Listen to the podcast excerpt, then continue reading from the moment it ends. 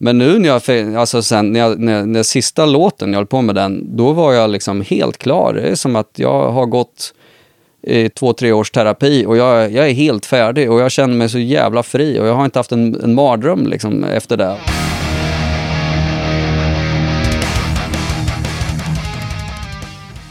Ja men hallå! Hög tid för ett nytt avsnitt av Rockpodden, eller hur? Även idag träffar vi en extremt eh, härlig person. Niklas Stålvind. Han är lite av en legend i svenska heavy metal-kretsar tycker jag. Han och hans band Wolf var ju i allra högsta grad med och drog igång den här vågen av alla underbara heavy metal-band som har dykt upp på lite senare tid. Wolf har väl aldrig lagt ner riktigt, men det var ju oerhört länge sedan de släppte en ny skiva. Det ska de dock råda bot på alldeles, alldeles strax. Och de har ju faktiskt hunnit med och slängt ut ett par singlar ifrån den här kommande plattan. Så jag tyckte det passade alldeles utmärkt att åka till skogarna utanför Örebro för att spela in det här avsnittet. Som du nu kommer att få höra. Det är avsnitt 166 närmare bestämt. Rockpodden är det du lyssnar på. Niklas Stålvind är veckans gäst. Jag heter Henke Branneryd och jag önskar dig precis som vanligt en god lyssning. Ja, vad hette det då? Viper Studio kallar jag den. Med Niklas Stålvind? Ja. Fan vad trevligt. Ja, Välkommen till Rockpodden. tack. Hur är läget med dig? Jo, det är fint. Jobba hela dagen. Trött, men det ska bli roligt att göra podcast. Ja, grymt. Ja, Fantastisk liten studio ute på ett eget hus. Ja, det är en, det är en gammal drängstuga. Från, vi har ju ett hyfsat stort nytt hus, men det låg ju ett, ett litet hus där från början och det här var drängstugan som var till. Så när vi flyttade hit så tänkte jag det här blir ju perfekt till min lilla låtskrivarstudio. Mm.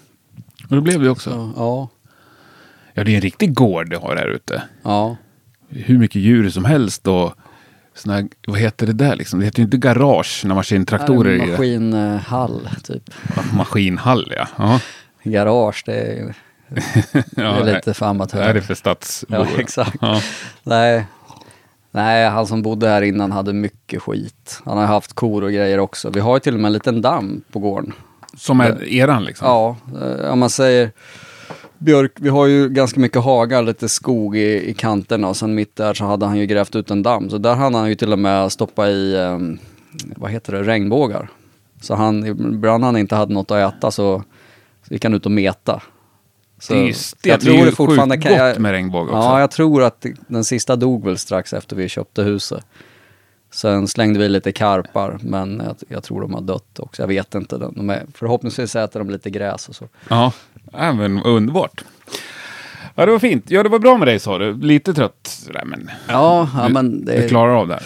Ja, alltså förutom att man har heltidsjobb så håller vi på att släppa skivan nu. Så det var det Mm. sjukt mycket jobb med den här skivan i, jag vet inte hur många års tid. Och nu när vi håller på att släppa den så är, nu är det intervjuer eh, ja, från när jag kommer hem från jobbet ibland till klockan 10 på kvällen och sen gå och lägga sig upp och jobba igen.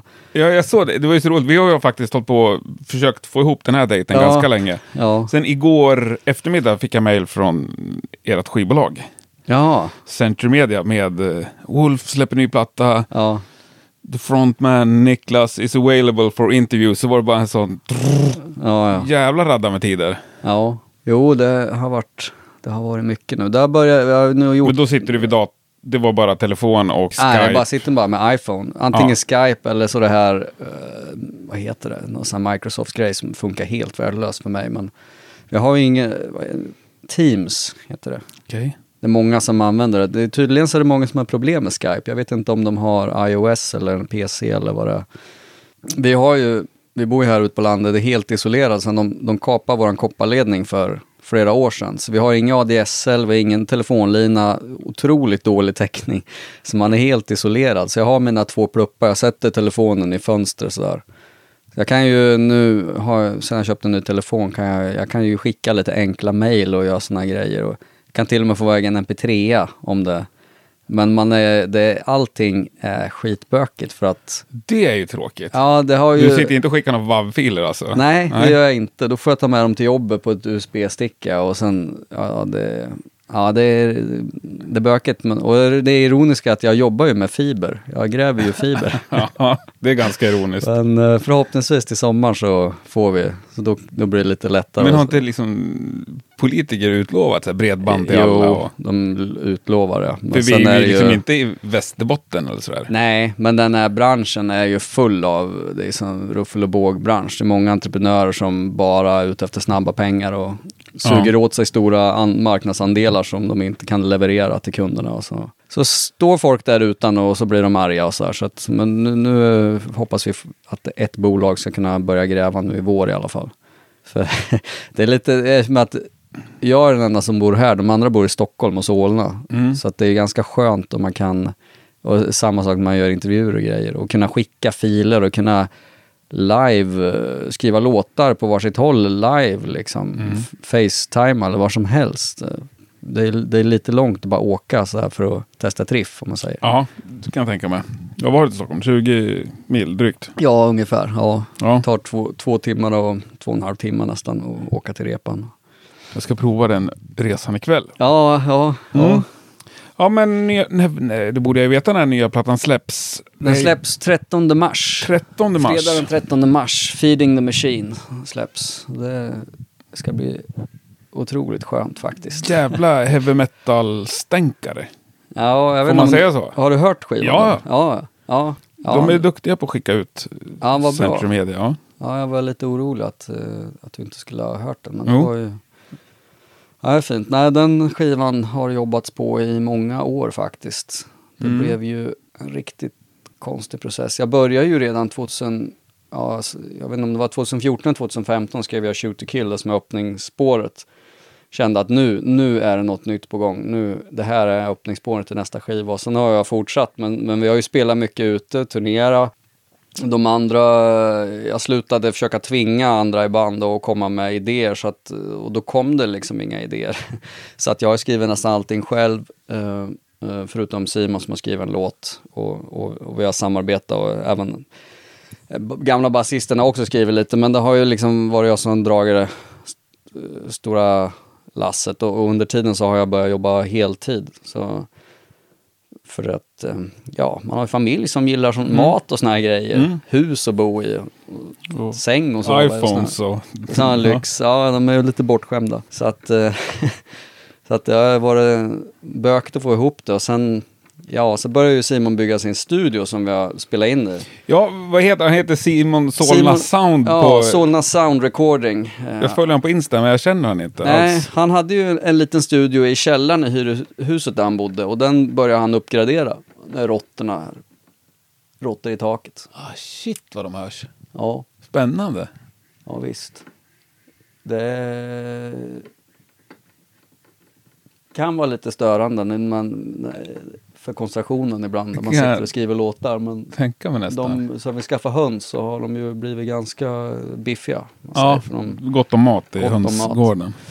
Jo, nej men Simon han började uppgradera sin lilla studio han hade där i källaren och tog dit en akustiker och började bygga mera seriöst. För vi tänkte vi skulle spela in det mesta i hans studio. Men eh, sen när han tog in band och började spela in trummor då, då var det klagomål och det var ett hyreshus. Så han tänkte, jaha, vad gör jag nu liksom? Blir vräkt?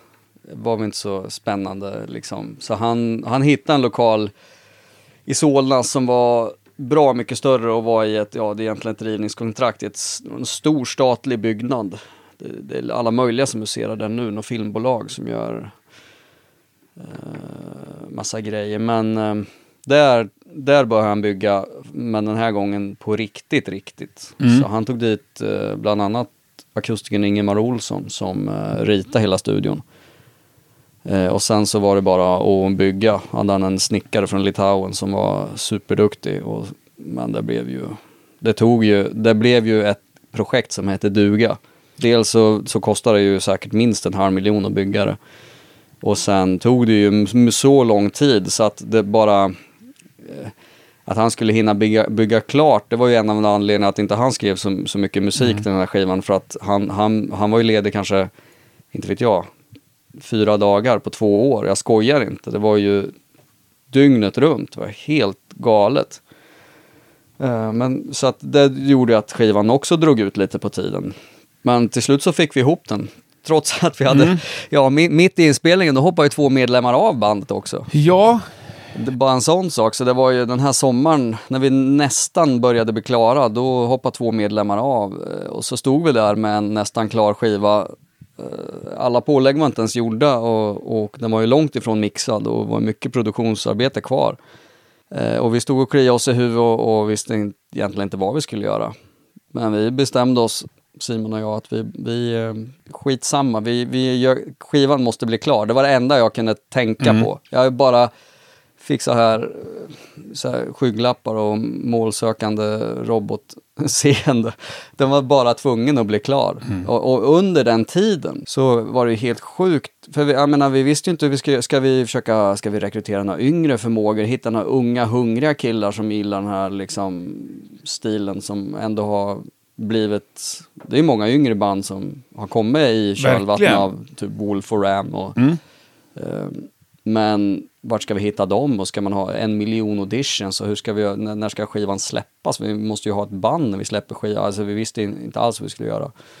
Eh, men då visade det sig att eh, Mike Weed som är när vän till bandet och framförallt Simon då, han, han hänger mycket i, i studion där. Han hade ju frågat runt lite åt oss och han hade hört en kille som heter Johan Kullberg spela trummor på någon så här lite partygig. Jag tror det var en 50-årsfest eller 40-årsfest. Han tyckte i alla fall han var jäkligt imponerad och undrar om inte, jag tror Pontus, våran basist i King Diamonds nya basist, jag känner honom. Så jag kan, nog, jag, kan, jag kan kolla med han, vad det är för en kille så här. Så ju, kollade han ju med Pontus och Pontus sa ju att det, det är världens bästa kille. Jag har känt honom sedan jag var liten. Vi har spelat ihop hur mycket som helst liksom. Jaha, vad bra tyckte Mike Wheel, Sen, sen söker de ju basist också, sa han till Pontus. Men, men det är kanske ingen för dig. Jo, det är det nog, hade Pontus sagt. Och helt plötsligt så hade vi... Simon ringde, jag satt här utanför äppelträdet i- och det var, man var... Ja, det var liksom... Hela livet var liksom upp och ner hur man ska få ihop Mm. allting. Så, så ringer han och berättar att jag tror vi har en skitbra trummis och, och kanske en, också en Och så King Diamonds basist. basist. Ja, Ja.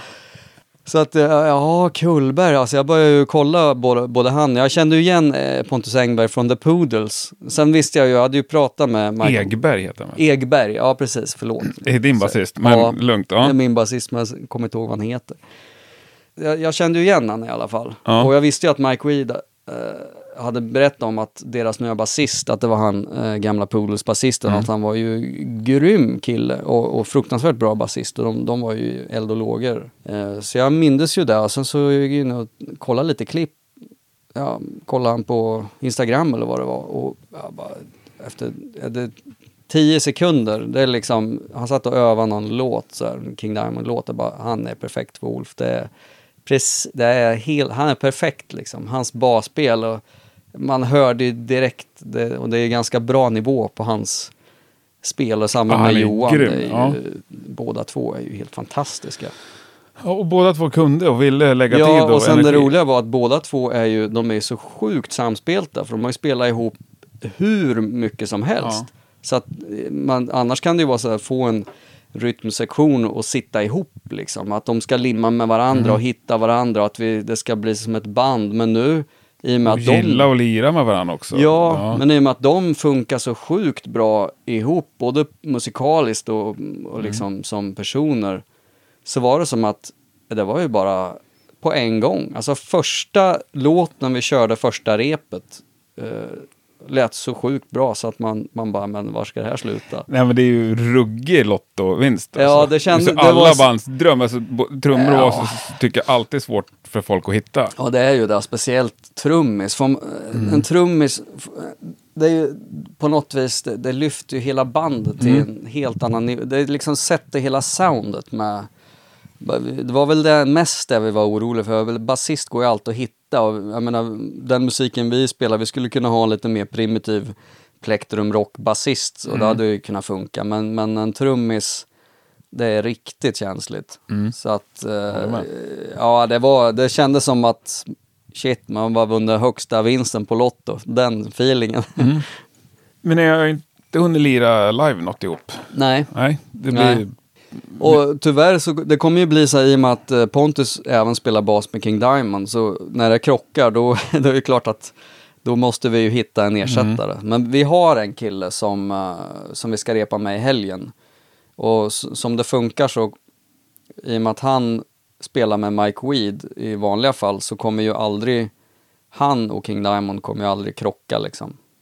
För det bandet spelar även Mike Weed i, så då är ju, spelar King Diamond då har han ingen gig med, med, med det andra bandet han är med i. Ah, okej. Så att det passar ju väldigt bra. Så jag, och jag förut, han är en riktigt schysst kille också. Så Förhoppningsvis så, det får ju bli en sån lösning. Det är ju, för vi vill ju, vi vill ha med Pontus för han, han är ju så, ja, dels är han så sjukt bra. Och, men det funkar så bra på alla plan liksom. Det känns verkligen som ett riktigt band. Men du ska ut på en turné med Grand Margus. Ja, precis. Ska Pontus med då? eller? Eh, ja, men det kommer bli sån konstig grej. För de har, King, Diamond har ett gig eh, precis i början där. Så Pontus kommer missa några spelningar, så då får vi ha en, våran stand-in basist eh, där. Och sen så, så kommer Pontus så fort han har gjort det där King Diamond-giget och så fortsätter vi turnén med det. Så, Och, och då får han åka hem. ja, ja, visst. Nästan taskigt. Ja, fast ja, det är, så- det är så, så det är. Men han, han, ser, han har ju sett fram emot att, köra det Ja, här. ja. Han, han Jo, tycker jo. att det är skitkul. Han, han gillar ju Wolf och så här. Så. Jag fattar. Ja. Men ja, det blir ju... Ja, det är lite konstigt men å andra sidan, Ja, ja det... Apropå det där med taskigt. Eh, fan vad länge sedan jag tänkte på den här historien. Men jag tror, när Roxette liksom var som störst. Ja, De körde så här PR-turné över hela världen. Bara spela på tv, Ja. och sånt där. Jag vet inte om det är sant, men jag hoppas ju det. Då var ju någon basist med, någon svingrym som studiomusiker snubbe. Men det var ganska många av de där tv-giggen som var som playback. Och då fick inte han lira, då hade de en annan kille. för att det var billigare då eller? Nej, för att eller? han var liksom snyggare, coolare. Jaså? Enligt storyn som jag hörde. Ja, ja, ja, det skulle inte förvåna Nej. om det stämmer. Alltså. Då kommer in en sån kille Ja. i skinnjacka liksom och bara över kropp. Ja, Ja, nej, det var ja inte gud det. vad roligt. Ja, men vad kul. Men frustrerande perioder. Du sa att du skrivit första låten 2014. Ja, jag tror det var. Vi släppte ju Devil Seed 2014. Det kanske var 2015 jag skrev första låten. Mm. Jag är lite osäker. Men jag skrev den innan vi åkte på en fem veckors turné. Eller jag skrev den och så skickade den till de andra som... Eh, in, och jag kände, jag, jag kände ju att det här är öppningsspåret på nästa skiva. Det är en sån jävla hit ju. Ja, jag... Och första textraden, kan inte du ta den? eh, let's make it clear I don't believe in God.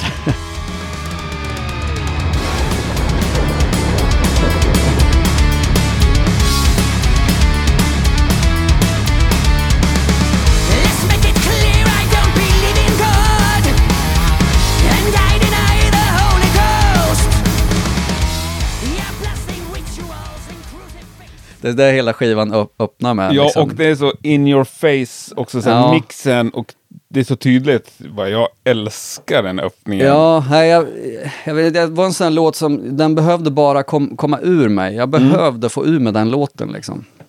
Och i vanliga fall skriver jag ju väldigt, jag skriver väldigt mycket metaforer och använder också väldigt mycket klyschor som, för jag, jag, jag kan inte ha, jag, ja, det bara blir så liksom. Jag, jag vet att det är klyschor, men, men jag, passar dem så passar de. Och jag är inte rädd för att, för att använda dem liksom. Men det är väldigt metaforiskt liksom. Men just den är ju bara, det är ju faktiskt bara rätt upp och ner. Precis. Eh, liksom. Sen det är ju själva metafor. shoot kill är ju en, det är ju en metafor för att liksom göra det bästa av livet. Om du, verkligen, Mm. du har bara en chans och gör något riktigt jävla bra av det. För att det finns inget mer sen. Liksom. Du, man får vara tacksam för den lilla tid man har. Mm. Liksom. Slösa inte bort den på massa skit, utan gör någonting ordentligt. Slösa inte bort den på att tro på Gud. Nej, ja, men jag, jag behövde få ur med det där Ja. faktiskt. Men fan vad frustrerande då. Då har du ju liksom inte fått ur, ja, du har fått ur den och fått ner den på plattan, men du har inte fått liksom, ja nu fick du släppa singeln i och för sig häromdagen. Mm, ja. Men är det releasen? Är det, Nej, de släppte... Först släppte vi ju Midnight Hour som en singel. Den gjorde vi ju, vi, vi gjorde två videor Mm. på den här. Så den vart ju video och singel då som vi släppte samma dag. Sen släppte vi den här Shoot to Kill som singel nummer två. Eh, och det gjorde ju en, en kille som heter Mohsen Fayazi från Iran. Han, han gjorde en eh, lyrical video. ja, det han, eh, den var skitsnygg, lite så som, teck, som en Ja, seriealbum. Liksom. Ja, exakt. Jo, så han är en cool kille. Han, han, han är så metal så han, han riskerar gladeligen livet för, för metal. Jag tror inte det är många som riktigt förstår hur det är att bo i Iran. Om man kan, om man, Nej, får absolut inte vara långhårig i alla fall. Nej, han har ju långt hår och han är hårdrockare in i själen. Jag, tror han, upp- jag kommer inte ihåg när han upptäckte metal, men han var ju det var, han var absolut inte tonåring, utan det var ju säkert när han nästan var i 30-årsåldern. Men där, jag menar, du kan ju bli... Om, om säger så här att blir du tagen med att dricka öl ett par gånger, då, då blir du antagligen hängd. Alltså på riktigt hängd Ja. tills man dör. Eh, offentligt också. De, de är, ja, Det är helt sinnessjukt. Det- Jag håller på att läsa 1984, George Orwell-boken. Han, han berättar att det är, det är ungefär exakt så eh, det är att leva i Iran. Man vet ju bara tjejerna som, som tar av sig slöjorna och viftar med dem, eller filmar när de står och dansar en stund. eh, Eller människorättsaktivists advokater. De blir ju, har de tur så blir de dömda till fängelse i 23 år. Och det, det, det är ju inte som att sitta i fängelse i Sverige. Liksom. Så att det är, och ändå är det ett land där de är väldigt bildade. En väldigt, alltså det är en stor skillnad på Iran och Irak till exempel. I Iran är, de är perser. De, de är till och med, de är ganska rasistiska i Iran. De, de gillar inte araber överhuvudtaget. Om man kallar en, en iranier för arab, då blir han jävligt sur. Liksom och säga att Ja. vi är faktiskt perser. det finns många iranier som inte är perser också. Ja, jo men det gör så det. bor säkert, det bor ju 80 miljoner där. Men, Ja. men i vilket fall, han, han hjälper ju, ja han hjälper även Accept med en del grejer och han, han är ju, han är en riktigt bra kille. Han, han ville göra den här lyrical videon, han har hållit på med det. Uh, och han var lite orolig för att, han, att den verkligen skulle bli så bra som det skulle behövt bli till Wolf. För han har, dels har han inte sådär jätte, han kommer inte från en rik familj, så hur han har fått tag på datorer och grejer som håller måttet, så det har jag ingen aning om. Och det tar ju, alltså det kunde ta två dagar att ladda upp en video till exempel med den internet som han har tillgång till. För han, han tillhör ju inte den rika delen där. Men eh, det blev ju jävligt bra faktiskt. Och Ja, många som gillar den och jag tycker det är skitkul att han valde att göra det här serietidningsstuket. Så Jag, jag ville bli serietecknare. Jag höll på att teckna mycket när jag var ung och hade siktet inställt på att bli serietecknare. Sen när jag var 16, eller då, då switchade jag över till gitarr och sen då, så jag vet inte, jag fick för mig att jag ska satsa på musiken istället, 100%. Så jag tappade liksom den där teckningsgrejen, den ådran. Men det var, så det var jäkligt roligt att han, att han valde det stuket också. Och han, ja, det, det är kul som fan för att jag vet att det betyder skitmycket för han att få, få göra den här grejen. Ja, kanon. Skitkul ju. Nej, men vi måste fastna lite kvar vid textraden där. Alltså, du vill få den ur dig. Har du fått det nu? Eller är det att stå på en stor scen och få skrika ut det liksom? Nej, jag har nog gånger. fått ur mig. Jag, jag behövde få ur mig hela skivan egentligen. Jag, jag vill inte gå in på för mycket detaljer, men när, när jag var... Det var faktiskt samma veva som jag började spela, satsa mer på musik, men när jag var 16-17 så, så gick jag igenom en tonårsdepression, träffa fel personer vid fel tillfälle. Jag var rätt känslig, jag är väl fortfarande sådär. Jag har väl aldrig varit någon speciellt normal person. Det har alltid varit allt eller inget liksom. Uh, men i vilket fall så det ledde till att jag hamnade ganska snett liksom i livet. Uh, och ehm, i rätt konstiga sammanhang kan man lugnt säga. Så att sen runt när jag var 19-20 då, då upptäckte jag ju att det här som jag, livet som jag hade valt eller man ska säga, eller som jag hade liksom kommit in i, att det funkar ju inte liksom. Och jag kände mig, vad fan är det som händer? Och jag, jag liksom la locket på helt enkelt. Och några år senare efter det här startade vi Wolf.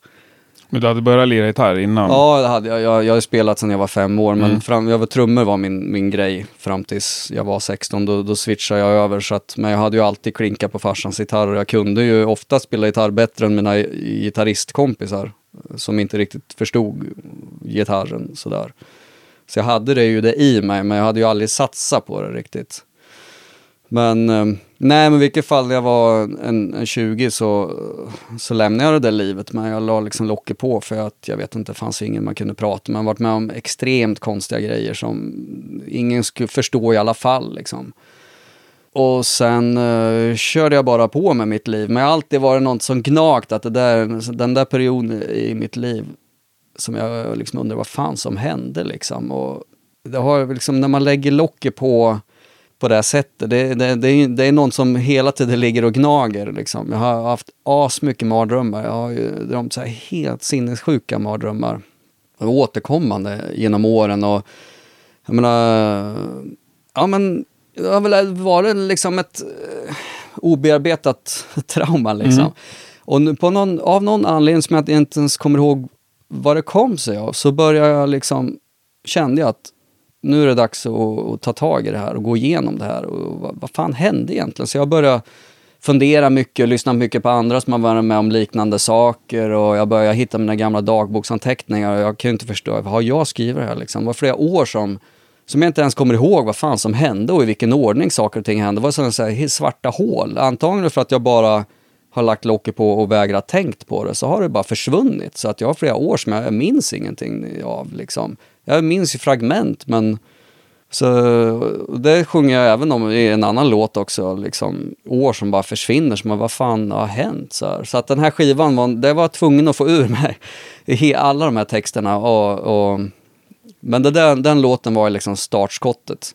Men nu när jag, alltså sen, när, jag, när, när sista låten, jag höll på med den, då var jag liksom helt klar. Det är som att jag har gått i två, tre års terapi och jag, jag är helt färdig och jag känner mig så jävla fri och jag har inte haft en, en mardröm liksom efter det. Och jag, har, Underbart. jag känner mig helt, och jag liksom, Och det håller i sig, den känslan. ja, så jag behöver, visst det, nej jag behöver inte stå och skrika ut det på scen för att det, det där har jag lämnat bakom mig nu liksom. Men, men jag, och nu är jag liksom fine med att ja, jag har varit med om jävligt konstiga grejer men det är ju många andra som också har och jag, jag har till exempel inte knarka bort flera år. Liksom. Så att jag menar, fan shit happens. Folk gör dumma val liksom i livet. Så att, eh, Nej, men nu, det- nu sa du inte vad det handlade om. Jag trodde att det handlade om typ knark. Men det gjorde det alltså nej, inte. det handlar inte om knark. Jag har faktiskt all, aldrig jag har aldrig varit knarkare så, men eh, med min personlighet så skulle man kunna tänka sig att det skulle kunna vara det. Men, men det var andra grejer, men det är så personligt så jag, jag, vet, jag vill inte... eh, Jag känner fortfarande inte att jag vill liksom inte gå helt ut. För att det, det, ska man börja berätta om allt det där som jag var med om så... Dels är det så svårt för folk att begripa, för det är som en annan värld. Och sen eh, är det lite så här väl personligt. Man, man vill Mm. inte öppna upp sig för mycket. För alla, alla är inte så jävla nice så här, och öppensinniga heller. Och har förmågan att förstå när folk är med om grejer som är utöver det vanliga. Nej, det är ju helt sant. Och du, då ska du absolut inte berätta. Men det är också en fara att låta folk få fantisera fritt, tänker jag. ibland. Ja, men eh, Låt dem. de får väl göra det då. Ja. Så, Nej, spännande. ja. Men det här med klyschor. eh, För det har jag faktiskt tänkt på nu de sista Ja. dagarna eller veckorna när jag visste att jag skulle träffa dig. För du sa att du inte är rädd för det. Nej. Nej, men det liksom... Det kan inte bli för mycket. Aldrig. Jo, och jag, alltså, om man säger, jo, det kan, det, det kan det bli, men ibland så kommer de och jag garvar åt det själv, men jag liksom, ja men det känns rätt, som Shark Attack till exempel. Som, jag vet att jag fick skit för den låten av, av några såna här som tyckte att vad fan, ja det är ju bra men vad fan är det för jävla texter, alltså det här de tycker att de ser väl bara som en serietidningsgrej, men, men den låten handlar ju om Vatikanen och, och, och när de skulle välja en ny påve liksom. Jaha. Det är bara att det har varit lite väl metaforiskt. Och sen kändes det så jävla rätt liksom. Så, det är samma med, men sen, ta en låt som Breaking the Law eller någonting. Det är ingen som gnäller på de låtarna. Jag menar, gå, lyssna på det och tänk, tänk om jag skulle ha skrivit Breaking the Law nu och haft det som refräng. Och, och, jag menar, det är inte alla som skulle... Man kommer inte undan med det idag, men jag har tänkt så här att fuck it, skitsamma, låter det rätt så är det rätt liksom. Sen eh, går jag, jag går inte in för att nu ska jag hitta den fånigaste klyschan jag vet och sen ska jag liksom eh, köra ner den i halsen på folk. Det, det, det gör jag inte. Men Men, kan- kommer den så, fan man måste ju väl liksom vara ärlig på något vis i, i sin... Absolut. sitt och det är ju utövande. därför folk älskar Olf, antar jag. Ja, jag, ja, jag tror det. För det, det, jag menar, när vi började 95, det var ju... Alltså, det är, det är svårt att se nu, för nu har vi liksom det, det kommit upp. Det som vi gjorde då banar ju väg för en hel mm, våg av andra band. Och det kom ju även band som hade gjort det nu råkar vi, tror jag, vara först, men band som Ram eh, kom från Göteborg och gjorde samma sak bara några år senare. Eh, och, och, och, menar, vi, och det finns, det finns fler band också, som jag, jag är inte sådär superkunnig, men Det, har finns ju... många nu. Jag tänker på Screamer. Ja, Portrait har jag för mig. Portrait, ja. var inte de också ganska tidiga? Jag är lite då, dålig på andra band, Ja. för, för att erkänna. Men jag menar, vi kom ju... Vi var så fel som det bara kunde bli. Liksom. Och bara om skivomslagen med Hans Arnold som vi hade på första, det var ju liksom i den slutet på 90-talet, när vi tyckte att alla andra hade asfula photoshoppade, ruttet photoshoppade albumomslag. Liksom. Vi ville ju gå tillbaks till, som, som när vi var unga, och titta på Maiden-omslagen som Derek Riggs hade gjort, och alltså, riktiga målningar och någonting. Eh, så vi ville ju använda Hans Arnold som våran Derek Riggs, så att det skulle bli Vänta, Hans Arnold, det är den här skräckfilms... Ja, du har, du har, ja exakt. Det är han, det är han eh, du har ju på, på dörren här, sitter ju första omslaget. Ja, jag måste gå bort och kolla. Det är alltså, den kallas ju babianvargen. Ja, det är ju underbart. Så, den, eh, så att jag, jag träffade ju Hans Arnold, jag var uppe i hans ateljé. Eh, Det var så här, han är ju en barndomsidol, jag hade ju lä- läst ju massa böcker när han hade gjort eh, liksom illustrationer till och sådär. Men det där vid den tidpunkten och den musiken vi spelade, det var ju mitt i grunge och hardcore-vågen och eh, folk, folk, jag vet inte de, de bara, de förstod inte. Eh, och vi vart ju idiotförklarade i den tuffa metalpressen samtidigt som vi märkte att folk också gillade det jävligt mycket. Och de kunde inte liksom, det var nästan så att de, de bara de bara garvade åt det, men, men de kunde inte liksom... Ja, men de gillade det fast de kunde inte förstå varför. Det var ju så fel liksom. Lite så skämsgilla nästan. Ja, och sen... Men ni hade ett skivbolag som plockade upp er från början? Ja, det var det. Det, var ju, det där var ju, släpptes ju på MNV, eller från början House of Kicks.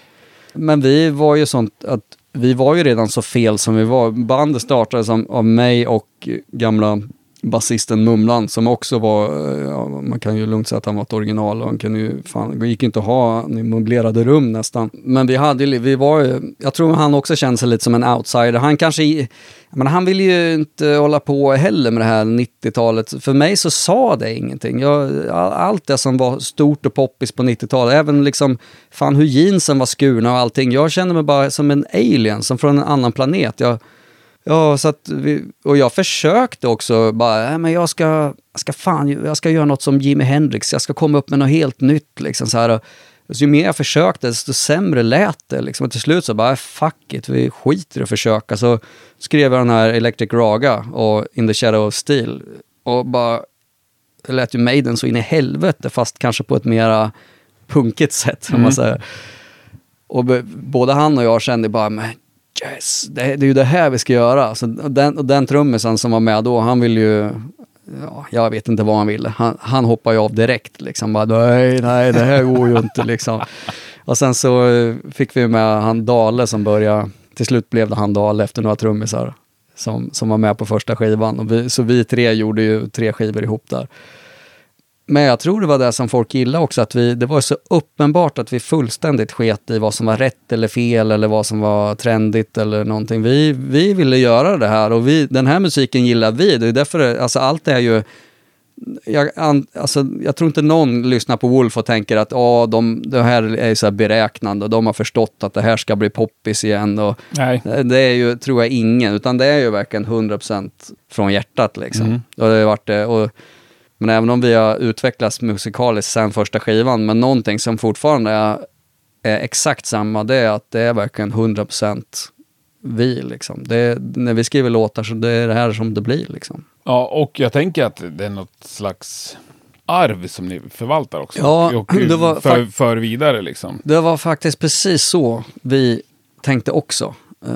Och vi, vi hade en jävligt bra trummis efter den första trummisen hoppade av det som hette Joje. Han spelar, han lät som en blandning av bon, Bonham och uh, Vinnie Appice. Och han var ju jävligt mycket bättre än oss, så han lyfte ju upp hela bandet. Men han sa ju det, för han tyckte också det var så fränt med Mumlan och jag när vi skrev musik och det vi höll på med att men det är ju, ni, för, ni förvaltar ju ett arv liksom. Och det var ju ingen som gjorde på den tiden. Och vi kände ju bara, men det är ju det här, ja vi vill hellre förvalta ett arv och göra det bra än att försöka göra någonting nyskapande som, som bara är skit. Jag menar, alla, alla, är inte, alla kan inte vara det här nyskapande. Nu, nu, Nu blev vi ju nyskapande på sätt och vis i och med att vi var så långt för vår tid. Mm. Men, men musikaliskt så, så förde vi ju vidare ett arv, verkligen. Och ni för väl också vidare i någon slags, ja, ja, definitivt med nya plattan så tycker jag att det är liksom ett modernt sound. Ja, Om man får säga så. Utan att det låter liksom triggat. Så. Nej. Men det är ju liksom, jag tänkte mycket på nya Judas, nu är den inte ny längre, men Nej, senaste precis. Judas-plattan som också liksom är ja nej, men vi, lyft liksom. Jag personligen har ju aldrig känt att vi, skulle, att vi var ett retroband. Som, utan vi vill ju, eller jag ville ju framförallt, de andra kanske originalmedlemmar, de kanske var lite mera åt Mm. retrohållet sådär. Men vad fan, man vill ju sp- spela in så det låter bra bara. Så Mm. gör man de låtar man, man, man, man vill stå för. Som Så, man kan jag menar, på om- om- om Judas Priest- utan att det låter dåligt. Nej, precis. Om, jag menar, om Priest och Maiden hade spelat in sina, i alla fall om man tänker tillbaka, eh, Sad Wings of Destiny, om de hade spelat in den skivan Mm. nu så hade ju den inte låtit, nu gillar jag ju det ljudet som är på den gamla Sad Wings, men liksom, Ja, men det tror jag att vi alla man gör ju det bästa av eh, Ja. de grejerna som finns Mm. liksom. Och försöka bara låta retro för sakens skull, det, det har aldrig varit våran grej i alla fall. Nej, det är det är säkert någon som kan få det att bli riktigt coolt, men Mm. jag menar, jag vet inte riktigt varför vi skulle göra så egentligen. Nej, men det är det jag tycker är coolt. Och det är jag menar också med nya Judas då. Mm. De kör ju på samma tanke. Ja, De försöker inte få det att låta retro.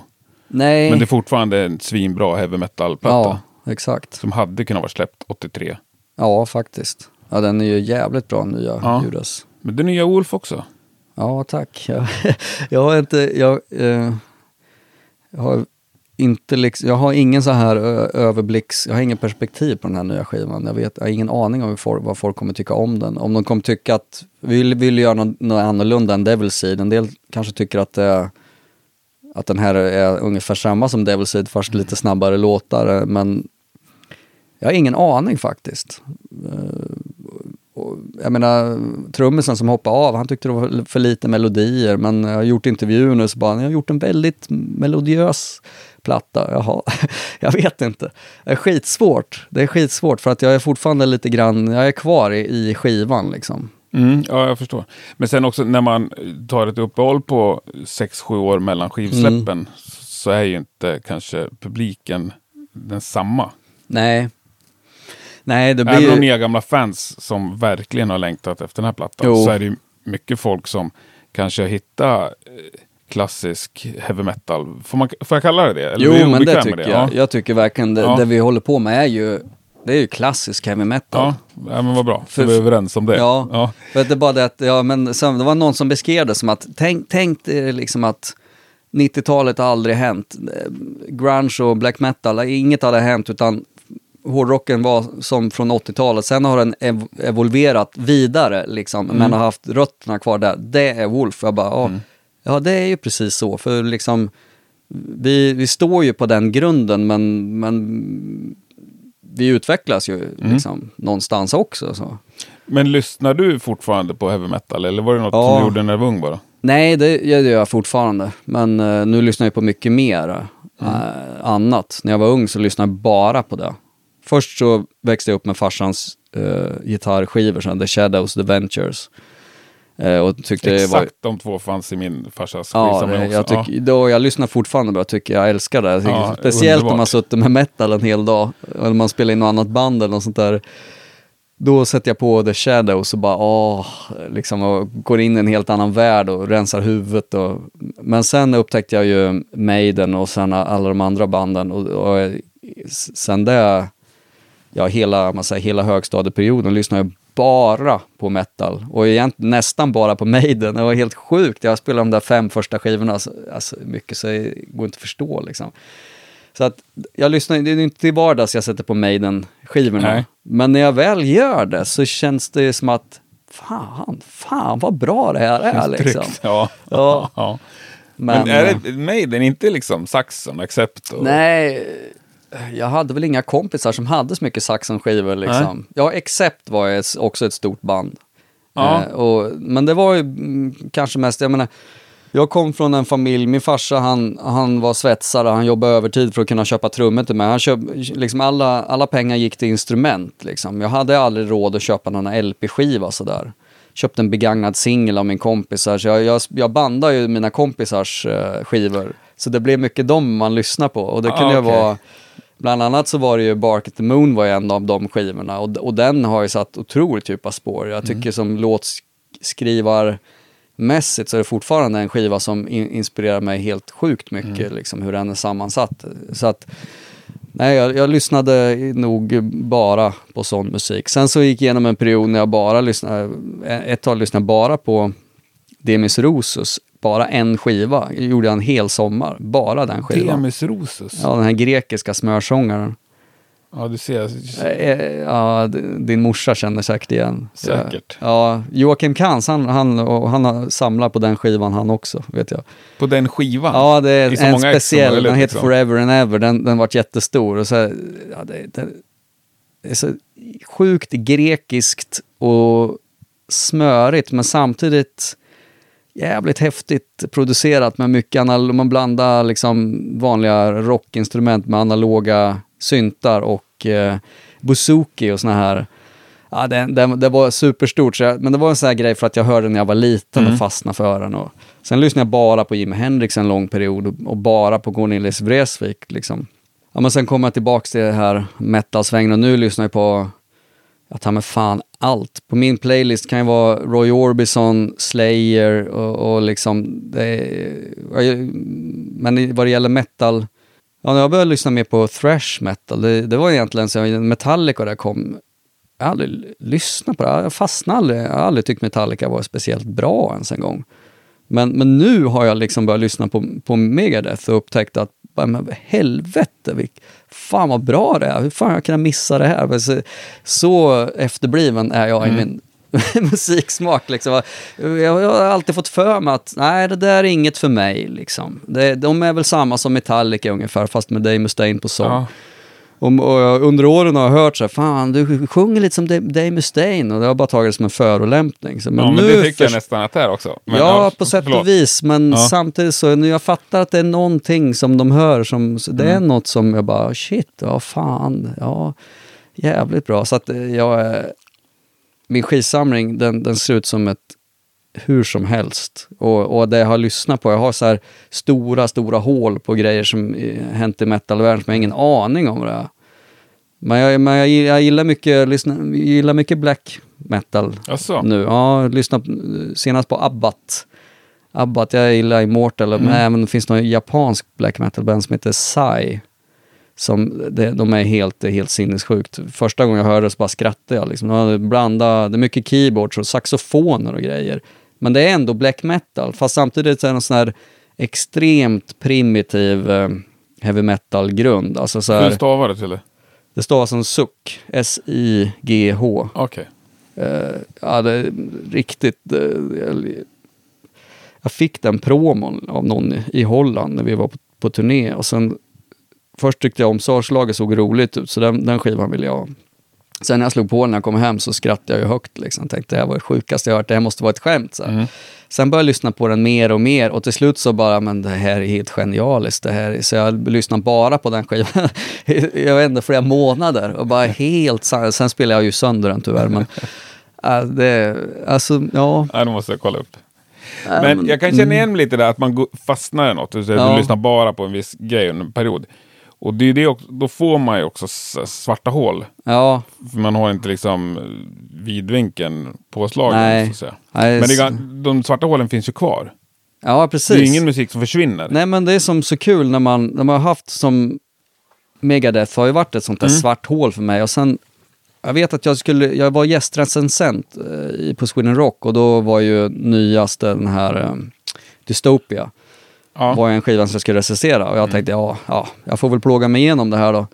Men jag minns att jag varit helt tagen. Jag lyssnade igenom hela skivan, låg i lurarna, var helt tagen. Jag var så bara, shit vad fan, helvete, vet jag, ett gåshud bara, tårar i ansiktet och bara, bara, det bara rös bara, fan, vad, vad fan är det här liksom?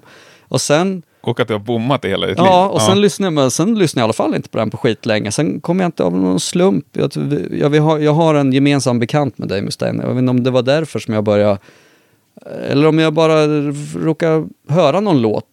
Så började jag lyssna på Dystopia igen och bara, men den här skivan är ju sinnessjukt bra. Tänkte jag ska lyssna på alla skivor, så började jag från första och lyssna till sista liksom. Och det intressanta när man, om man har missat band sådär, och sen så gör man så. Då upptäck, jag tycker ofta man upptäcker att fan, men den bästa skivan är ju den sista liksom. Jag är helt enig på detta. Och det är ju någonting som, eh, som jag har blivit väldigt förvånad över, men det är inte sällan jag har upptäckt att det är så för mig. Men eh, man får ju sjukt sällan någon gammal med sig. Någon Nej. som har gillat Megadeth Ja. eh, sen de gick i mellanstadiet. Ja. Kommer ju aldrig hålla med dig. Nej men det är samma sak om någon kommer och säger att ja, men nya Book of Souls med, med Maiden, det är det bästa de har gjort. Det, det, men det är det ju inte. Nej, Liksom. Och det- då skulle jag bara säga, du du, att du är har fel. Ja. Och jag behöver inte ens lyssna på den. Jag vet att det inte är det. För att jag vet att första till Powerslave, det är det bästa som någonsin har gjorts. Och sen efter det så gjorde de två sjukt bra skivor också. Sen är det ju de andra skivorna, de, det är lite blandat och sådär. Men nej men, ja, men för att man har så, det är så här, Äh, Ja, jag känner igen det extremt. Ja, det jag har är upptäckt konstigt. så mycket musik de sista Ja. åren genom det här. Och just man får senaste plattan, liksom, så det är den Ja. jag börjar lyssna på. Sen går jag tillbaks och jag tycker ofta att den är bäst. Det har hänt så många gånger. Ja. Men det är aldrig någon som håller med mig som har Nej. gillat det där bandet länge. Ja, Jag lyssnar på Death Angel heter de väl, Mm. amerikanskt. Också sån här, bara en slump så, så när jag kanske dök upp på Spotify, jag bara fan vad är det här? Lyssna på senaste skivan, så jävla bra. Mm. Bara shit, vad fan har jag missat ett helt band som, det var ju hur bra som helst. Så började jag lyssna på lite gamla låtar så här, Mm. bara nej, det här är ju, det senaste är ju, nu har jag inte hört allt vad de har Nej. gjort så jag ska inte säga något, men Ja, det senaste, det jag tror att eh, det här är ju det bästa liksom. Men förstå hur mycket bra musik det görs som Ja. inte ens då deras egna fans lyssnar Nej. på. Liksom. Nej, jag men jag lyssnar inte så. heller på senaste Maiden eller senaste Nej. Metallica. Nej, jag, jag, det var så, roligt. Jag, jag stod och grillade här i somras och sen så, alltså av någon anledning så, så grillade jag och drack lite öl och så här och stekte kött och slog på, och hade en Maiden-spellista på Spotify och så började de spela nya låtar från, från senaste tre skivorna. Man bara, och jag har aldrig gillat nya Maiden. Jag tycker det låter, det låter B jämfört med det, and, med det gamla liksom. Men vad fan, ja, nu börjar jag, men det här var inte så jävla tokigt. Fan, och man börjar känna att ja, men de har någonting att säga med sin musik liksom. Även om jag kanske föredrar den gamla, så det, det var inte så dåligt. Så jag började liksom, jag började lyssna på nya Maiden nu, vid 46 års ålder. Ja, men det är väl underbart. Ja, jag tycker det är kul liksom. Men det är konstigt att man har så mycket för, förutfattade meningar. Det är också, jag tänker liksom. också att man har mycket känslor Ja, till, som du till dina fem första Maiden. ja men det, ja, det är ju så. Det var ju samma, när man snackar oss idag, alla gitarrister avgudar ju Randy Rhodes um, på goda grunder. Men för mig har alltid Jakey Lee, det har varit min favorit oss-gitarrist. Men det var ju, nu tycker jag ju faktiskt det, men, men samtidigt kan man ju inte ta ifrån Randy Rhodes att han var ju otroligt nyskapande och eh, ja, han var ju sjukt musikalisk. Men Jakey Lee var, eh, för mig är han den bästa oss-gitarristen. Men det var ju kanske, för att Bark the Moon var den enda skivan som jag hade då. Ja, jag, håller, jag älskar det gitarrspelet, Bark at the Moon. Ja, det är, det är, riktigt, riktigt, Ja. riktigt bra alltså. Milstolpe skulle Och nu jag kommer han säga. med en ny platta, Ozzy. Ja, just det. Jag Jag har ska hört. på releaseparty imorgon. Oj då. Men Ozzy är inte där. Nej, Men det är så här, Sony har något event i Stockholm. Nej, jag lyssnade på de sista låtarna han släppt, men det, jag kände ju när jag lyssnade på dem, kände att eh, det här är Ossis, Ossi säger goodbye liksom. Han säger hej då. Det är hans adjö liksom, tack och adjö liksom. Han kör Det- Bowie. Ja, det kändes som det. Det var så, när man hörde låtarna så kändes så jävla ödesmättat. Man vet att sn- snart, snart går han ur tiden och han vet om det och det här är hans liksom tack och hej. Så, och det, fan även om, ja men också har varit en stor del av ens hela uppväxt sådär. Och eh, en underskattad sångare också. Han är faktiskt, han har en helt unik röst, helt unik stil. Han är liksom bara Ozzy. Många tycker han är bara en pajas, men han är ju en... Fan vilken sinne han har för melodier. Och, och titlar liksom. Så han är...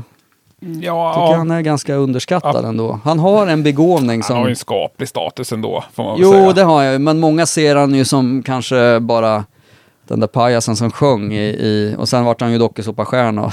Jo, men, Men- den dag han lämnar oss så kommer han ju hamna uppe Jo, hos jo. Lemmy. Liksom. jo, jo, han på är den ju hyllan, en, och där är inte så många. nej, han är ju en, en, han är ju en riktig ikon, Mm. men han kanske inte Just, just från musikerhåll så kanske han inte får lika mycket stor beundran som Randy Rhodes till exempel. Nej, Som, ja, kanske inte. och, men det är klart, alltså, Men då tycker jag Blackie Lawless är mer underskattad. ja, Blackie är Man pratar ju... melodier och Oj, oj, oj. liksom låtar. Ja, Blackie var också, The Wasp var en utav mina stora, stora favoritband. Det var, det var Wasp och Maiden, det var, det var de två banden som det var helt, det var de två Ja. liksom. Eh, så enda gången jag någonsin har blivit, för när, jag, när jag var liten då, då, jag lyssnade ju på allt det här, man bara, och jag, vill, jag spelade ju trummor och jag klinkade lite gitarr, men jag ville ju egentligen inget annat än att, att göra det här, men för mig var det som en ouppnåelig dröm och hur ska man någonsin kunna bli så bra liksom. Och, så Blackie, och Blackie han var ju, han var ju inte ens mänsklig, han var ju som en stor jävla rockgud bara liksom. Och med allt det här med blodet och dödskallen och Sivert Öholm och allt det, det var ju så jävla mäktigt när man... Så det är faktiskt enda gången jag har blivit starstruck är när jag träffar Blackie liksom. Men var det före Kristus tog över hans kropp?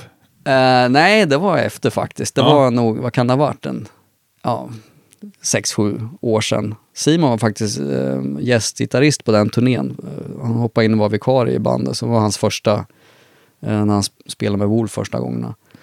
Nej, då, Black han är ju väldigt speciell. Han håller sig på sin kant, han pratar inte med folk. Han stod, vi stod bredvid och, och pissade liksom, så men han, han tittar inte ens på andra. Han, han ignorerar andra totalt liksom.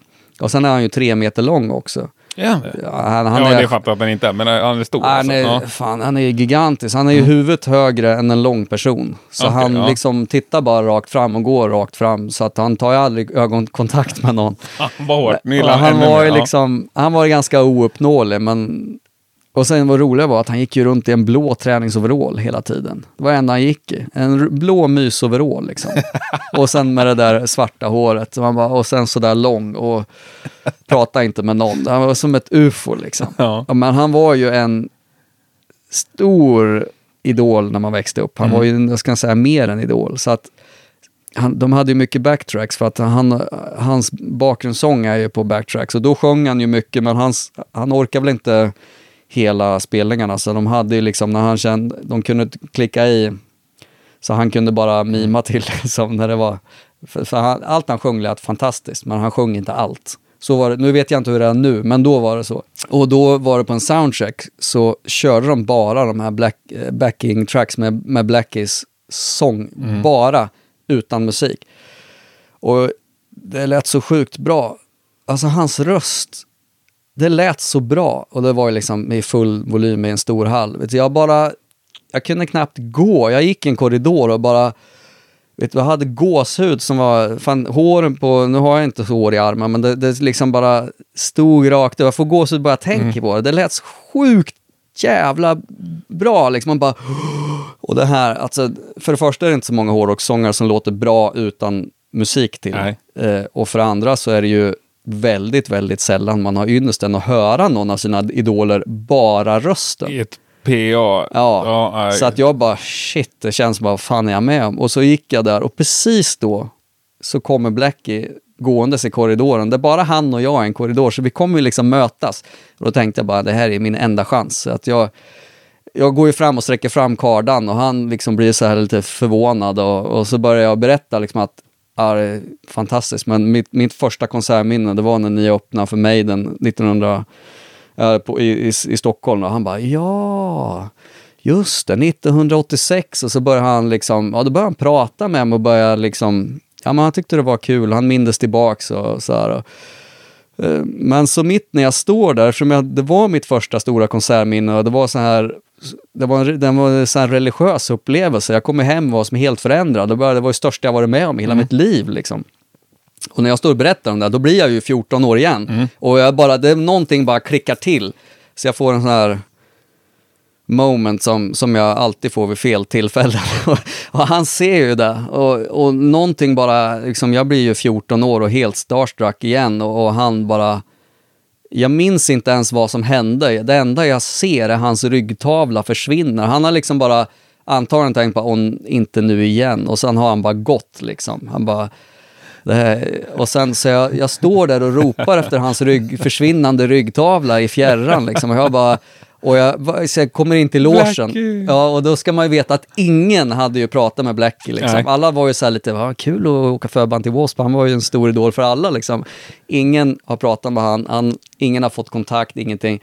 Jag kommer in i logen så här bara, jag har pratat med Blackie Lawless. Och de andra bara, Jaha, är, du- är du lite starstruck Nicke, säger sa modden och basisten. Jag bara, nej, sa jag. Och så kände jag, när jag sa det, kände jag fan, skakade för fan i knäna liksom.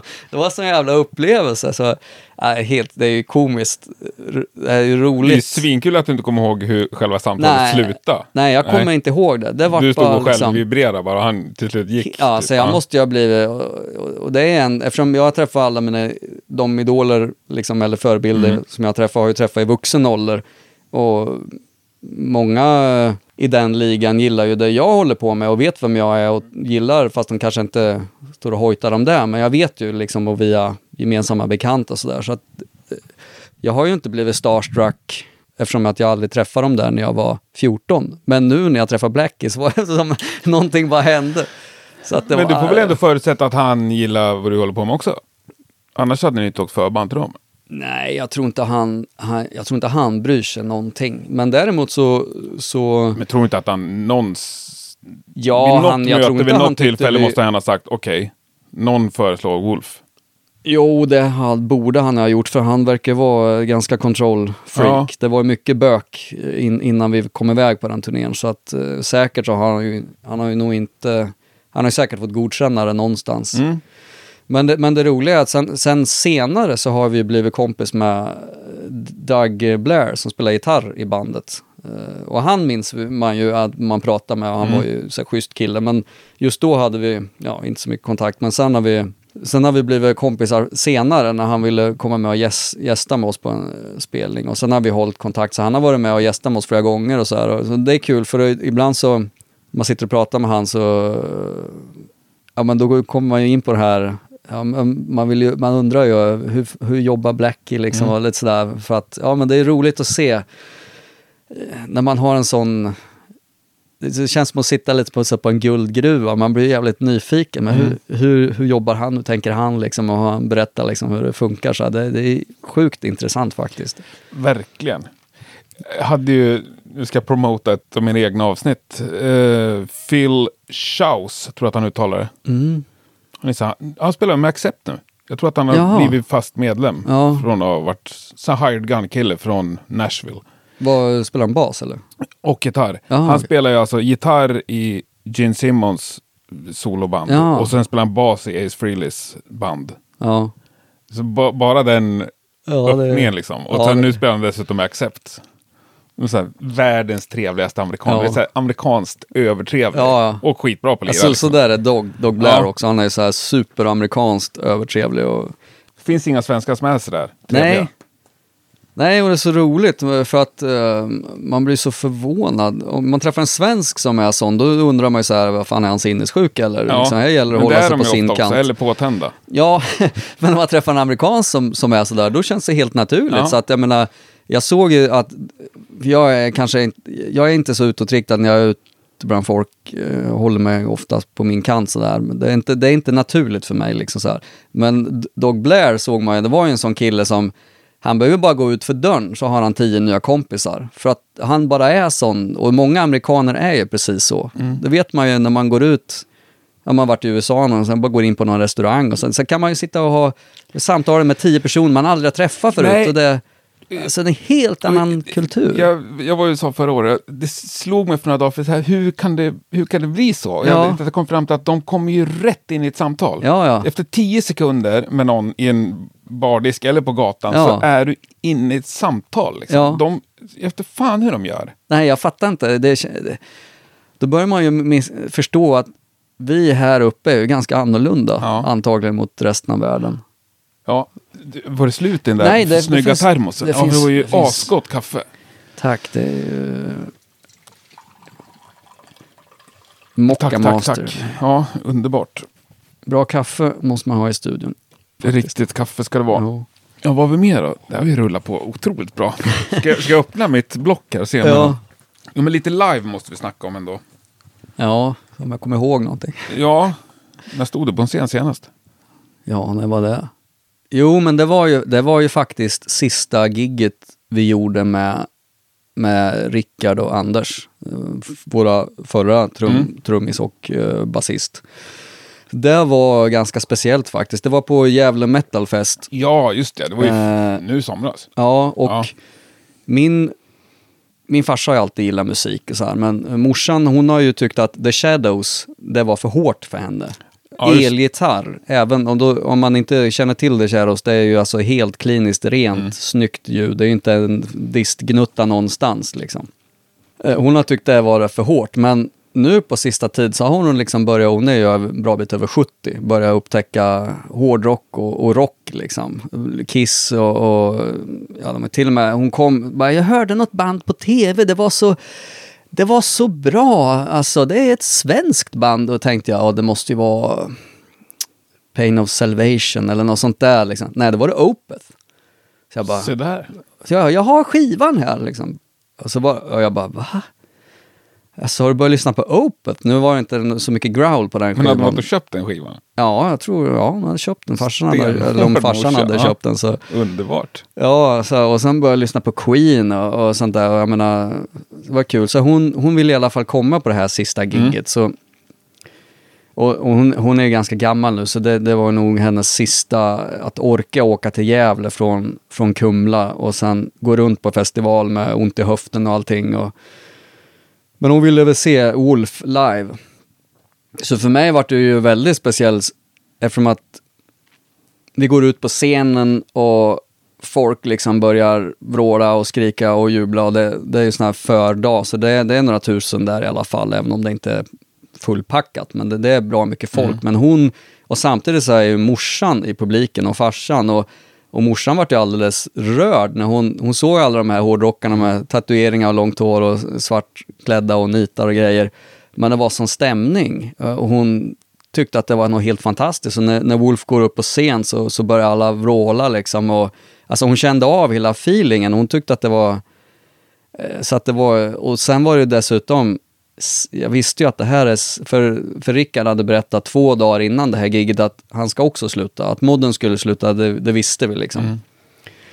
Uh, Rickard berättade två dagar innan att eh, jag, jag, jag kommer också lägga av så det här blir mitt sista gig. Jag bara hopp. Så att, och det var ju så här, jag visste att det kändes ödesmättat alltihopa. Så jag hade hyrt en fotograf eh, för jag ville ha en bild på liksom, det, det här är ju liksom en, ett kapitel i Wolfs historia som, som blir historia sen.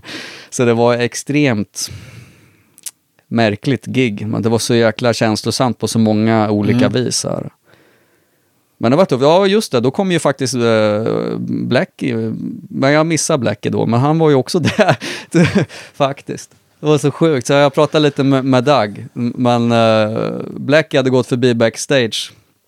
Och då hade alla killarna i Bullet, de hade liksom, alla hade stått och pratat så här. Så när Blackie gick förbi, då hade alla killarna bara helt tyst och sen vänt sig om och så applådera så här unison. Så, så det var, ja det var ju roligt. Det kommer jag på nu att han faktiskt också var där. W.A.S.P. spelade ju på kvällarna. Mm.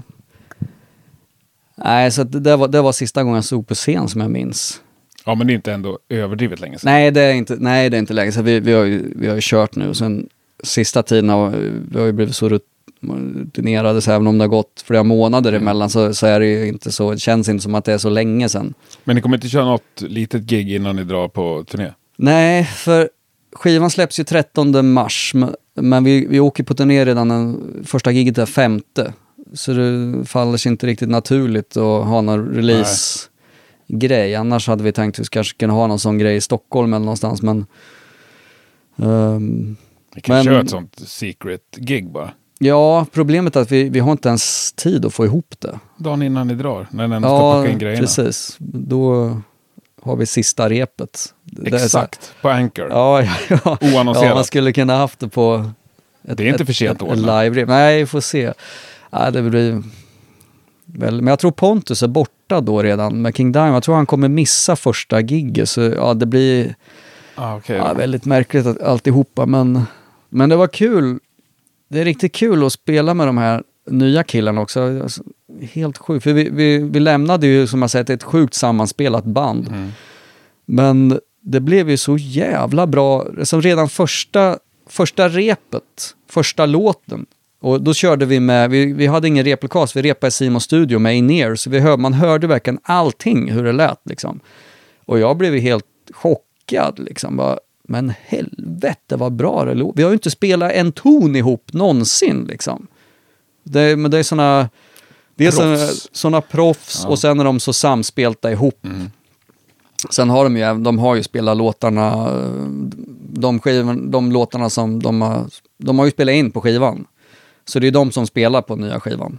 Det är ju Johan och Pontus. Mm. och- Så att eh, de låtarna eh, kan de ju. Men resten av låtarna, de gamla låtarna, de har ju fått lära in och det blir ju liksom, ja, det blir som en ny grej faktiskt. Det ska bli jäkligt spännande för de gamla låtarna, vi har ju kört dem så mycket live och man lyssnar ju aldrig på sina egna skivor direkt. Så att efter ett tag så, så Blir det som en egen version? Ja, det blir som en egen Ja. version liksom. Ja. Men nu har man ju, jaha, är det så den går? Alltså, jag, jag jäklar, just det liksom. Och jag menar, som Tobbe som spelade in innan Rickard, han spelar ju på The Black Flame. Och jag hörde nu på Johans trumspel, han har ju plockat upp mera från Tobbes trumspel på skivan liksom. Såna här eh, grejer liksom. Men, men själv är man ju så van med det sättet som Rickard spelade live liksom. Så att det, det blir väldigt, det ska bli riktigt spännande Fan, att spela roligt. live. Får spela in en liveplatta nu då? Ja, eh, om det... Lite som Best of, fast live. Ja, det, det, det skulle vi faktiskt kunna komma undan med nu med det Ja. här orkestern. Och, sen är inte de, de är inte så teknikfientliga de här nya killarna heller. Så det är mest jag som är old school, men, men så länge det låter bra så kan jag köra med vad som helst. Men man kan ju göra så mycket...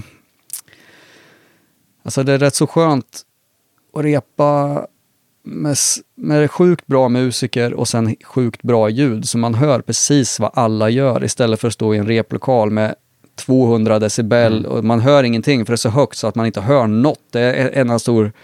Det är som att vara, stå inne i ett berg som sprängs. Så, så lät det när vi repade förut. Och nu så helt plötsligt så hör man varenda detalj och sådär. Och man hör liksom Pontus basräkar som han liksom han börjar bli bek- bekväm med låtarna och så börjar han hitta såna här små grejer som han gör och det börjar liksom, och samma med Johans trumspel och det blir ju, allt blir så här helt nytt på, på något vis. Det är skitkul, det är, det är riktigt spännande. Så. ja, fan vad roligt. Ja, men liveplatta röstar jag på. Det gillar jag. Men du, vi måste, du har några grejer jag vill kolla här. Nej, men det här med arvet som vi snackade om att förvalta. Finns det regler där i som man inte får överträda eller inte göra? Ja, vi hade en sån regel, aldrig dubbla baskaggar.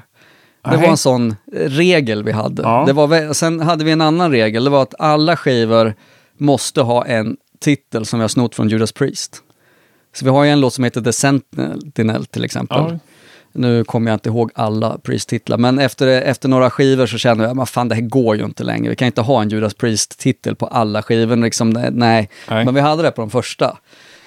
Jag kommer inte ihåg alla, men The Sentinel är ju där jag kommer ihåg nu. Liksom. Nej, men sen det här med dubbla baskaggar, bara, nej vi ska inte ha dubbla baskaggar. Och sen, jag gillar ju Nickos trumspel Mm. också, och det gjorde ju, Dale var ju väldigt så här eh, Nico-influerad. Och det går att göra, just, men det, det har vi släppt nu, men vi använder bara dubbla baskaggar när det ska vara liksom. Inte, alltså det finns så mycket, när vi kom så då trodde, jag trodde att åh, det här, nu, den här musiken kommer komma tillbaks för att det här är bra musik. Men då kommer den tyska power metal-vågen istället. Eh, Och vart den typen av metal som helt med Hammerfall och andra sådana band som varit helt jättestort helt plötsligt. Vi stod där och som, bara, bara, vad hände liksom? Och då var det ju bara dubbla baskaggar hela tiden och på ett sånt där, många använder ju det på ett jävligt tråkigt sätt. Liksom, att alla kör 16-delar. Det är 16-delar på baskaggen hela tiden. Taka, taka, taka, taka, taka, taka, och 16-delar på gitarren. Och på basen. Taka, taka. Till slut så är det ju som att det blir eh, två plus tar ut varandra. Det blir minus. Alltså det blir inget spännande liksom. Så vi, vi hade en sån liten regel, men det gjorde ju att man var tvungen att tänka till lite. Hur ska man få det här riffet intressant och hur ska man få, hur ska man ära- ära upp den här låten? Man vill få det... Jag menar alltså, som när Merciful Fate använder dubbla baskaggar, eh, då är det inte alls på samma sätt. Det alla spelar inte samma sak. Det på, de kan ha det, men, men eh, det låter inte så här... Det låter fortfarande spännande liksom. Ja, men så som i början kanske, i alla fall när jag, liksom, Ja. när det började komma med dubbla gas, baskaggar, då kom det ju som en effekt då och då. Ja, Ett exakt. par gånger per platta. Ja, Alltså, det är lite så vi har nu. Vänsterfoten, den ska vila på hi-haten. Ja, liksom. Sen så exakt. ett par gånger, då kan man liksom, Ja. ungefär som en rökmaskin eller någonting. Så. Ja, precis. Ja, men lite jag så förstår precis vad du menar. Så att eh, vi har ju lagt till till exempel vår gamla låt Genocide. Nu, nu kör vi ett, har vi kört ett sista partiet på låten, då, det är sån här stroboskoppartiet live. Då kommer dubbla baskaggar och då blir det ett jävla rens liksom. Men det är bara en kagge på scen eller? Och dubbelpedal. Ja, det är det nog. Ja.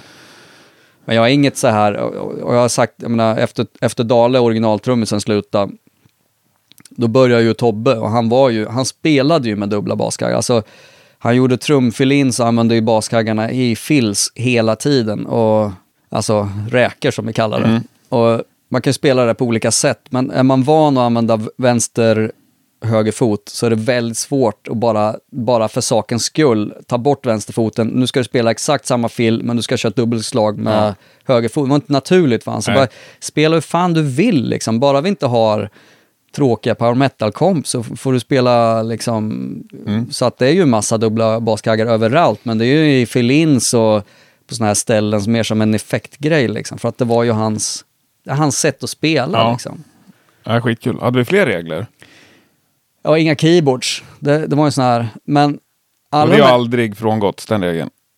Jo, det har vi gjort faktiskt. Eh, det blir ju sådär när man har en regel, så här, det, här, det, här, det här är en regel, det här får vi inte bryta. Till slut så blir man ju re- rebell mot den Mm. regeln. Så att vi har ju brutit mot alla regler. Så att, eh, Jag tycker ett sundhetstecken ändå. ja, ja, men jag bara, speciellt jag blir galen när, alltså är det en regel, till slut så måste jag bryta mot Mm. den. Så att eh, det är ju keyboards på, redan på The Black Flames. Jag har satt och programmerat keyboards på, på kvällarna där och det lät ju, det är inget som är så framträdande, men det lät ju skitbra liksom. Då, men passar det låten så ska vi ju ha det. Sen är det inget så här, vi är ju inget keyboardband liksom. På Devil Seed spelade jag xylofon, men då hade vi en riktig xylofon så behöver vi ingen keyboard. Det var Nej, det ju- svårt som fan var det. För att man råkade spela, klämma till lite, lite för hårt på den där så vart det ju bara... Jag har faktiskt provat också. Det är Ja, sinnessjukt svårt. Ja, och kolla jävlar. på någon som är duktig. Som kör med dubbla Ja, klubbor. jag de kallar inte de gör, alltså. De är så fruktansvärt duktiga. Ja. Nej, så har vi, jag gillar Mellotron också. Så, här. Eh, så där har vi, det är faktiskt ett litet Mellotronparti på sista skivan som kommer på ett ställe. Så det bara kändes så jävla det räknas rätt, inte heller liksom. som keyboard Nej, riktigt. det är inte riktigt. Och det är ju en, det är ju en an- analogt instrument Ja. med magnetband. Så Mm. liksom, men eh, nej, men det, var, det är en sån regel. Sen jag vet inte om vi har så mycket mer regler. Alla, gör man en regel så slutar det med att man bryter mot den. Ja, men det är ändå ganska kul att sätta upp det från början Jo, tycker jag. det är Ja, ju det. Jag Jo. blir alldeles glad av att höra det. ja, Det har varit ju astrevligt snack tycker jag. Jag har inte alls... Vi, vi får lämna massor åt slumpen tror jag. ja, Doomsdays Kingdom hoppar vi över tror jag. ja, det... Bidde inget med det eller? Nej, det var väl Leif som, han gick väl igenom en period när han skrev den som en terapiskiva, tror Det jag. var lite hans solo... Ja, från början tror jag han tänkte att det skulle vara hans soloskiva. Men Mm. det bara, det, det, Men han ville ha din röst. ja, han ville ha min röst. Eh, och då sa jag, ja absolut, det vore skitkul, men, men då måste jag få göra min grej, för att det är det enda sättet jag kan jobba på. Jag, jag är jättehedrad att han frågar, men jag sa rakt av att jag kommer köra stålvind 100%. Mm. För att om jag försöker sjunga som någon musikersångare så det kommer inte bli bra. Liksom. Nej, men det är ju det jag vill, sa han ju. Liksom, Det är ju därför jag frågar. Ja, vad bra, men då kör vi. Men sen, ja, sen kom det ju demolåtar. Leif skrev ju allting.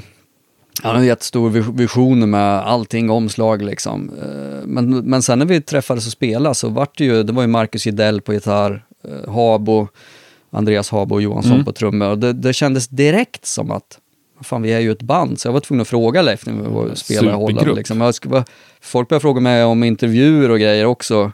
Jag bara, ja men vad är det här? Är det ett projekt eller kan jag säga att det är ett band? Nej men det, det är ett band, det kan du säga. Det är ett band liksom.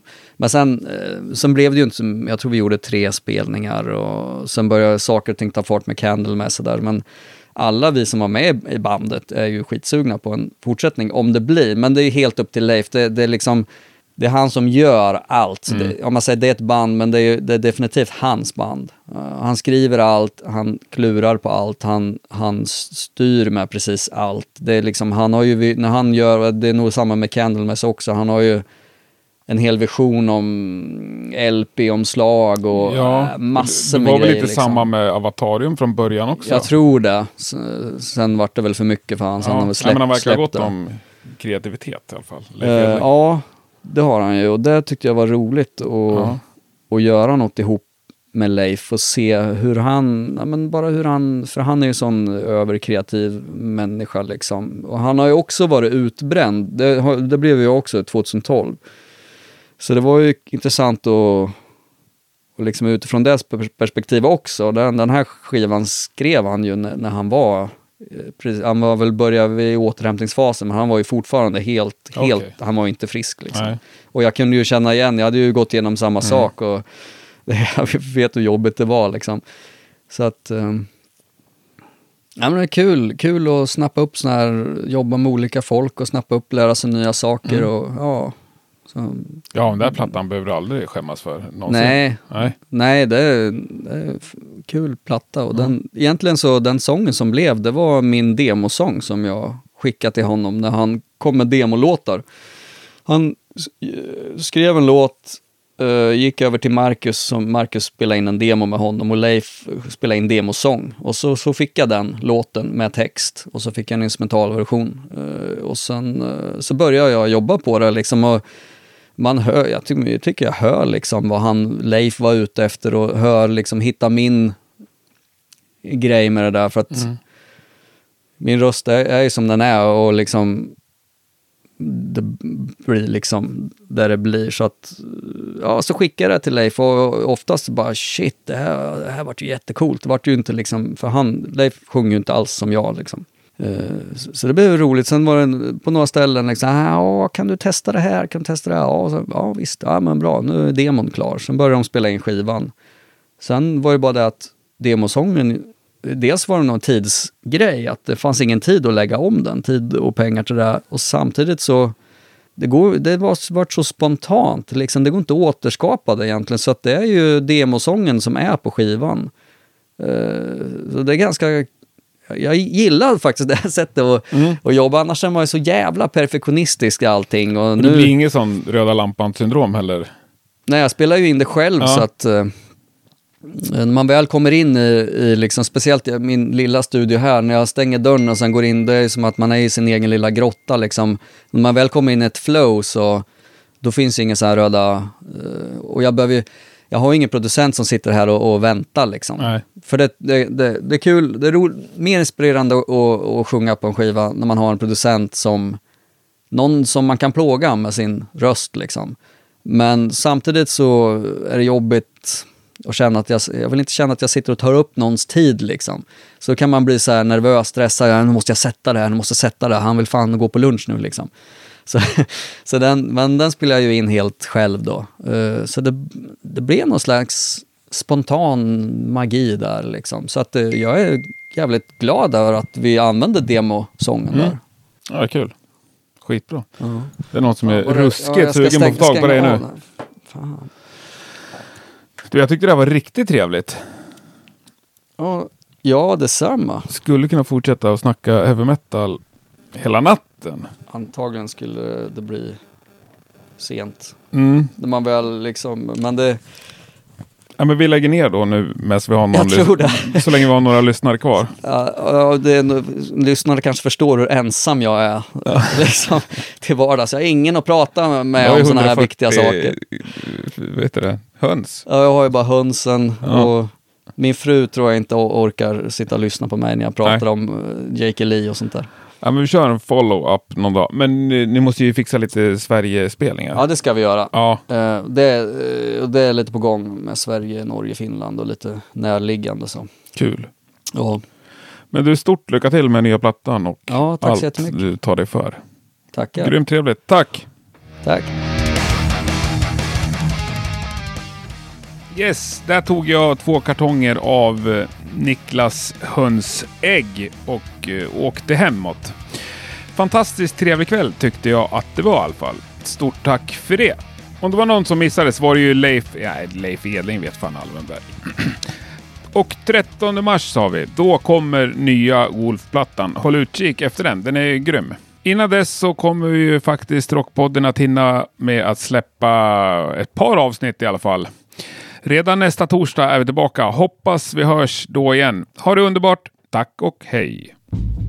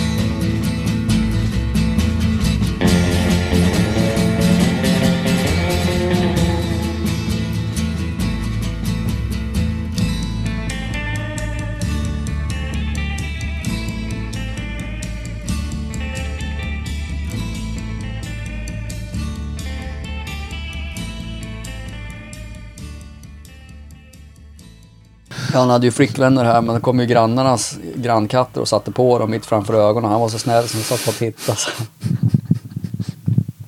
Så han- var ingen superjägare sådär. Nej. Han hade, han hade inga bollar.